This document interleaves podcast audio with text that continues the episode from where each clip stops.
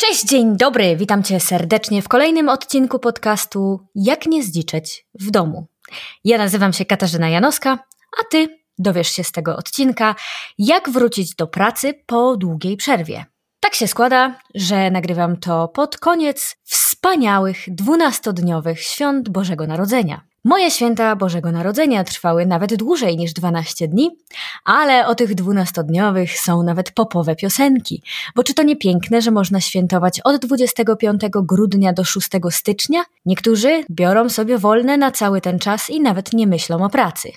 I wszystko spoko, ale y, pierogi, barszczyk, cukierki, pierogi, serniczek, trochę zimnych ogni na Sylwestra, jakiś szampanik się pewnie przydarzył. No i teraz jak tu wrócić do pracy. Jeśli inni nie robili sobie dwunastodniowych świąt, to pewnie w Twojej skrzynce jest milion nowych maili i tysiące nowych zadań do wykonania. Ale nie tylko święta Bożego Narodzenia są taką okazją. Mamy też majówkę, wszystkie długie weekendy, normalne wakacje, a niektórzy to nawet po zwykłym weekendzie mają problem z wróceniem do pracy, więc dziś podzielę się listą rzeczy, które sama bardzo chciałabym robić za każdym razem, kiedy wracam do pracy, więc będzie to taka autoterapia podcastowa i sama sobie oraz Tobie przypomnę, co fajnie robić po bardzo długiej przerwie, żeby pierwsze dni w pracy nie skończyły się spaniem na biurku i paniką, że jest tyle do zrobienia i kompletnie nie wiadomo, jak się za to zabrać.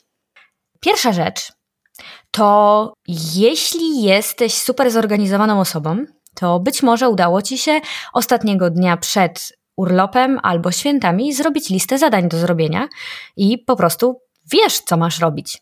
W takim przypadku e, świetnym pomysłem jest po prostu wziąć tą listę i zacząć ją realizować normalnie, tak jak w każdy zwykły dzień pracy.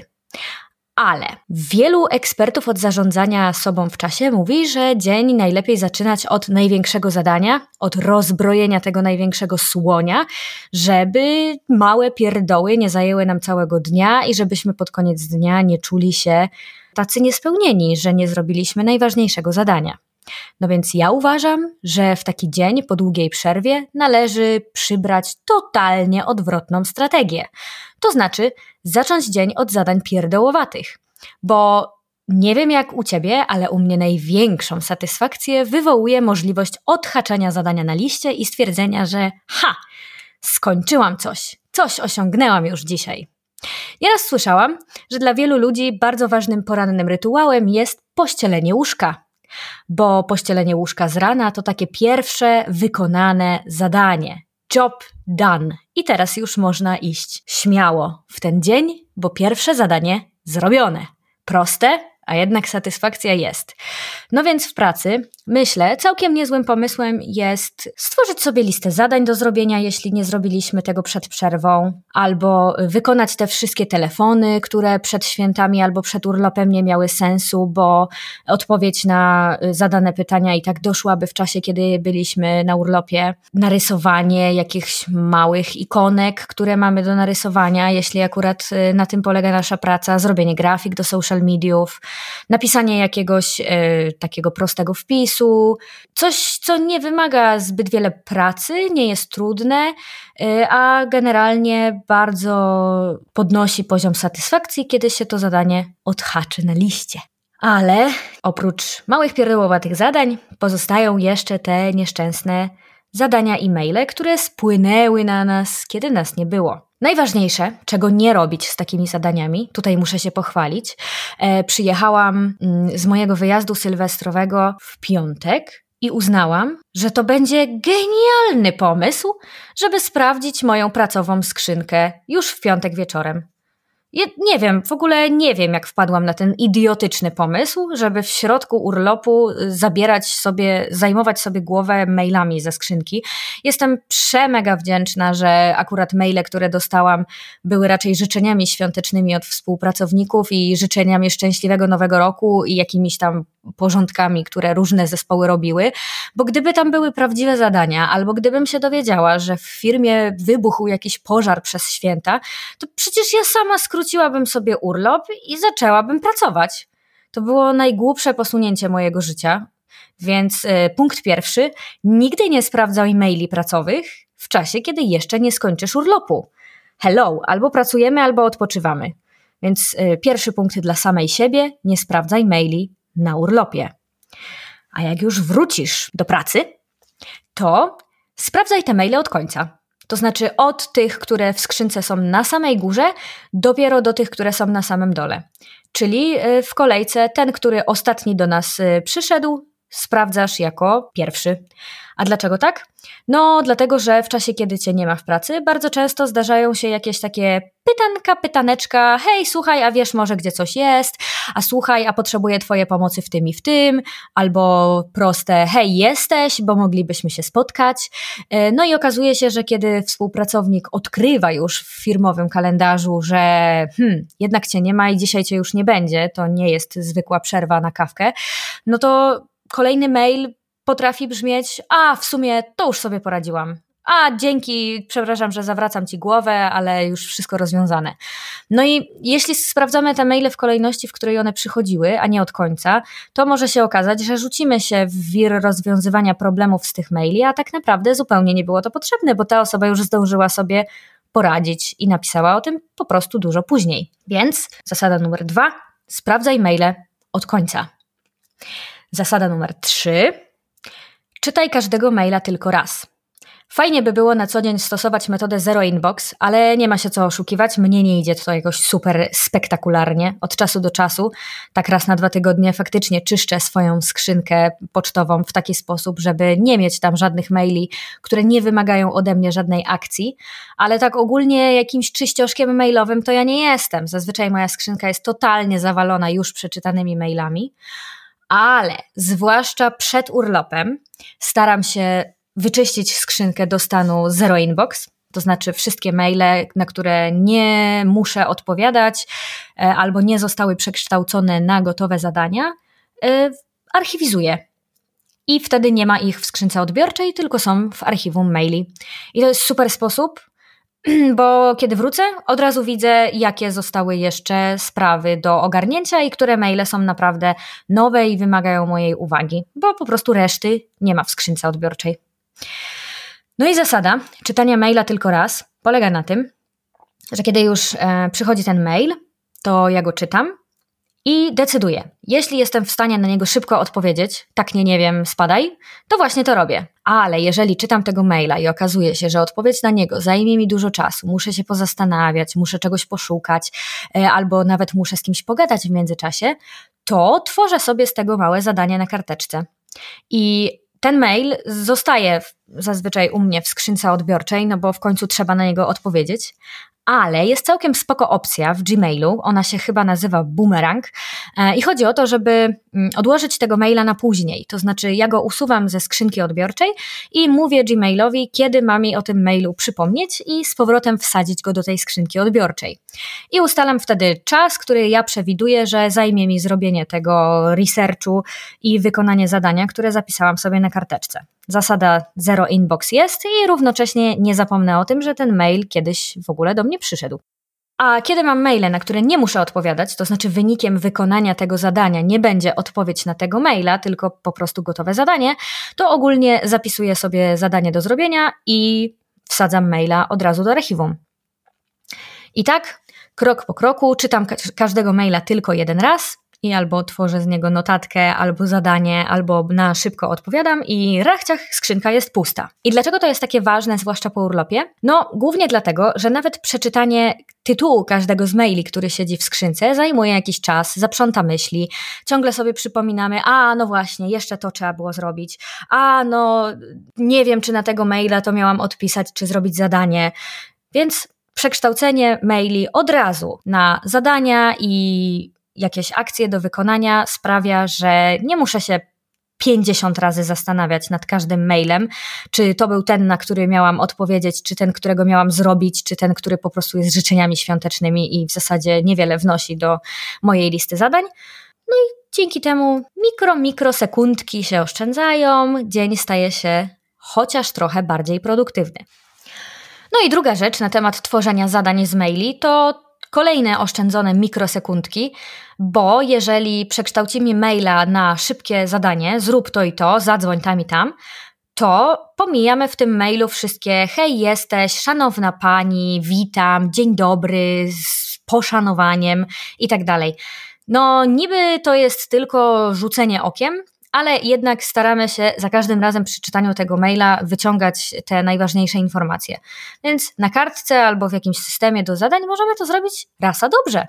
Po co 16 razy czytać szanowna pani z tego samego maila? No właśnie. I rzecz kolejna to ta lista zadań. E, ona jest o tyle ważna, że rzucanie się na robienie wszystkiego naraz, albo co gorsza, wykonywanie zadań z tych maili bezpośrednio po kolei sprawia, że wpadamy w pułapkę totalnego multitaskingu, bo z jednej strony nasz mózg jeszcze sprawdza maile i jeszcze jest na tym etapie tworzenia listy zadań i odsiewania rzeczy, a z drugiej strony już rzuca się, żeby poszukać dla kogoś jakiejś informacji, żeby coś tam y, przerobić, coś, coś naprawić. W związku z czym y, bardzo warto jest rozdzielić planowanie od wykonywania. Jak planujesz sobie zadania na kartce albo w aplikacji do zapisywania zadań, to wtedy planujesz zadania. A jak wykonujesz zadania, to wykonujesz zadania. Nie ma nic gorszego niż próba odpowiedzenia na dwuminutowe maile, równoczesne robienie researchu, pytanie ludzi o zdanie, yy, pytanie, zadawanie pytań, które są potrzebne do odpowiedzenia na jakiegoś konkretnego maila i to wszystko się miesza totalnie i jedyne na co człowiek ostatecznie pod koniec dnia ma ochotę to walnąć się na łóżko albo walnąć się w łeb i już po prostu nie robić nic i zaczyna szalenie tęsknić za właśnie skończonym urlopem. Więc zupełnie serio, jedna rzecz naraz. Jedna. Ja sobie to powtórzę jeszcze raz na głos. Rób jedną rzecz naraz. Bez kitu. We wtorek, jak będę wracać do pracy, przesłucham sobie ten podcast cztery razy przed pracą. Może wtedy sprawi to, że mój dzień pourlopowy będzie produktywny. I kolejna ważna notatka do samej siebie i też do ciebie to nie marnowanie silnej woli. Zwłaszcza po świętach jest to szalenie trudne, albo w ogóle po urlopie, bo aż się chce wejść na Facebooka, porozmawiać z ludźmi na Messengerze, pochwalić się jeszcze trochę zdjęciami, albo zobaczyć, ile zdjęcia z wakacji zebrały lajeczków. I w ten sposób y, silna wola gdzieś ucieka, bo jak to na Facebooku albo w innych social mediach, ja tutaj tylko przyszłam zdjątko wrzucić, ale tu reklama, tu post sponsorowany, a tutaj znajomy o coś pyta, a tutaj uuu, jaki fajowski piesek. No i trzy godziny później orientujesz się, że mhm, ta, to był szalenie produktywny dzień. No i teraz następuje pytanie, jak tego uniknąć? Jak sprawić, żeby nie utknąć na Facebooku i w social mediach i oszczędzać swoją silną wolę? Tu też mam kilka trików i dla mnie najważniejszym i największym i wymagającym absolutnie najwięcej logistyki jest trik kończenia urlopu dzień wcześniej.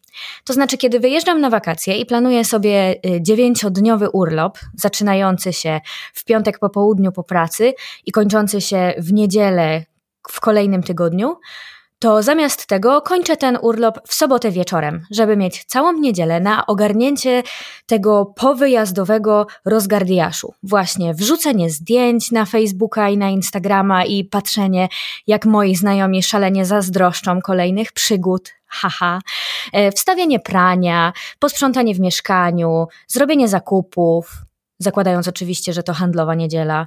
Mm, i wszystkie te rzeczy, o których później w poniedziałek myślałabym w pracy, załatwiam już w niedzielę. I one nie dotyczą urlopu, ale no, jest na nie potrzebne całkiem sporo czasu. I to taki, no, trik logistyczny.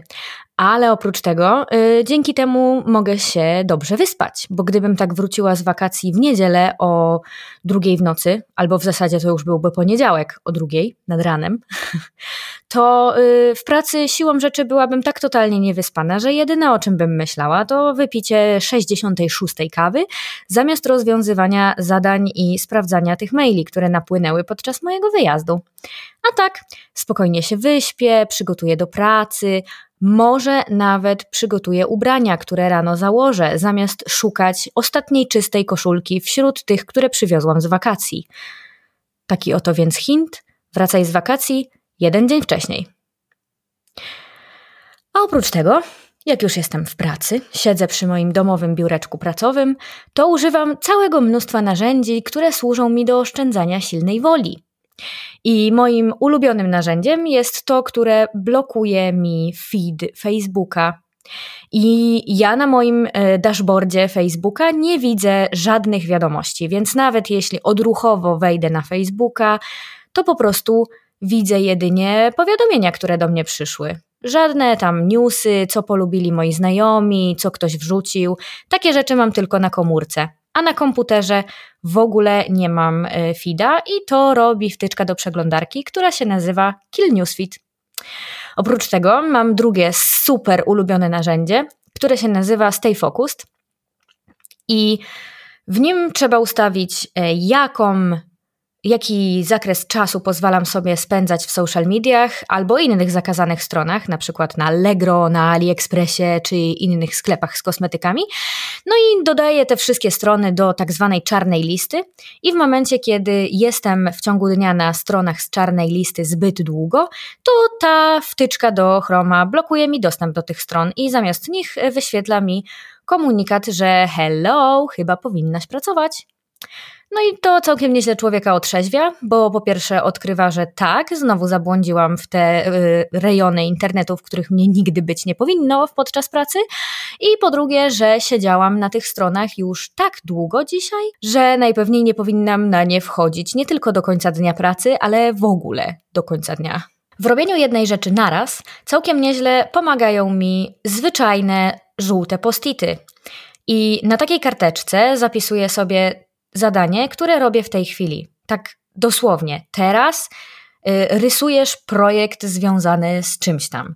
I za każdym razem, kiedy przechodzę na jakieś strony, otwieram jakieś narzędzia, albo ktoś mnie tam gdzieś pingnie na Mattermoście czy innym Slacku, to jak tylko skończę ten przerywnik nieproszony, to patrzę na tą karteczkę i widzę, aha, dobra, teraz projektujemy. I y, dzięki temu, nawet jeśli muszę coś sprawdzić gdzieś tam w poczcie, bo jest mi potrzebne do tego projektu, albo pamiętam, że było coś gdzieś w jakiejś grupie na Facebooku, to y, dużo krócej spędzam y, rzucona w wir zupełnie innych zadań, kiedy mam przed oczami zwykłą papierową karteczkę, która sama mi przypomina, co ja właściwie teraz robię. Wydaje się to głupie, ale jest tak proste i działa tak dobrze, że no naprawdę nie chciałabym rezygnować z tego. To, to jest jakaś magia, warto spróbować. Podobno bardzo dobry wpływ na robienie jednej rzeczy naraz ma stosowanie techniki Pomodoro. To taka technika, w której 25 minut skupiasz się na jakimś zadaniu, a 5 minut robisz sobie przerwę. Y, niestety u mnie wygląda to tak, że nie potrafię się skupić przez 25 minut y, bez przerwy, jeśli kompletnie nie mam na to ochoty. A z drugiej strony, jeśli się już skupię, to trudno mi się od tego oderwać, żeby po prostu zrobić przerwę. W związku z czym ja ustawiłam sobie mój timerek Pomodoro na 20 minut i 5 minut przerwy, bo 20 minut to jeszcze jestem w stanie się jako tako skupić, jak jedyne o czym myślę to to, żeby wypić kolejną kawę albo właśnie pójść na tego face'a, to te 20 minut to jakoś się tam przemęczę robiąc ten projekt. No dam radę. No a potem 5 minut przerwy. Ale odkryłam, że technika Pomodoro ma dla mnie zupełnie yy, ciekawy wpływ, bo albo nadal kompletnie nie potrafię się skupić i idzie mi ta robota jak po grudzie i wtedy czekam na tą przerwę jak na zbawienie, a po przerwie znowu w cudzysłowie zmuszam się do zabrania się do tego zadania, albo wręcz przeciwnie, tak się już wciągnę w tą robotę przez te 20 minut pierwszych, których zmuszałam się do pracy, że potem zapominam ustawić przerwę i praca wre Wystarczyło zacząć, zrobić pierwszy mały krok i potem to już leci. Dla mnie tak naprawdę technika Pomodoro nie działa jako y, praca blokowa, ale za to świetnie działa jako taki starter. Takie dobra, za, za 20 minut będzie przerwa, za 20 minut będzie przerwa. No i jak zapomnę o tym, że za 20 minut ma być przerwa, to wtedy już pracuję. A jak nie, no to mam nagrodę. Mam te 5 minut przerwy. Zazwyczaj oznaczają kawę i cukierka. Nie jest to najlepsze dla mojej y, linii, Potem trzeba się odchudzać, ale hej, przynajmniej 20 minut popracowałam. A po więcej narzędzi i trików zapraszam Cię do mojego newslettera. Kiedy się do niego zapiszesz, dostaniesz automatycznie dostęp do webinaru o narzędziach i trikach, które wspomagają produktywność w pracy przy komputerze. I omawiam tam y, bardzo konkretnie zastosowania i pokazuję dokładnie, jak i gdzie coś skonfigurować w tych wtyczkach i narzędziach. No i omawiam w szczegółach wszystkie, prawie wszystkie moje ulubione narzędzia. A jeśli nie potrzebujesz oglądania y, całego webinaru, to oprócz tego w newsletterze dostaniesz też listę, dostęp do listy narzędzi, które zgromadziłam wraz z linkami na jednej konkretnej stronie, żeby wszystko było pod ręką, więc zapraszam. I koniecznie daj znać w komentarzach, jak Tobie poszedł powrót do pracy po tej super długaśnej przerwie i czy udało Ci się mieć pierwszy produktywny dzień po urlopie, czy jednak było jak zawsze szósta kawa i spanie na biurku. Koniecznie daj znać w komentarzach. Znajdziesz je jak zawsze na blogu pod adresem katarzynajanoska.pl ukośnik podcast ukośnik 10. Tam też znajdziesz w tym wpisie, w notatce do podcastu, formularz do zapisania się do newslettera, o którym wspominałam. No, widzimy się w komentarzach. Pa!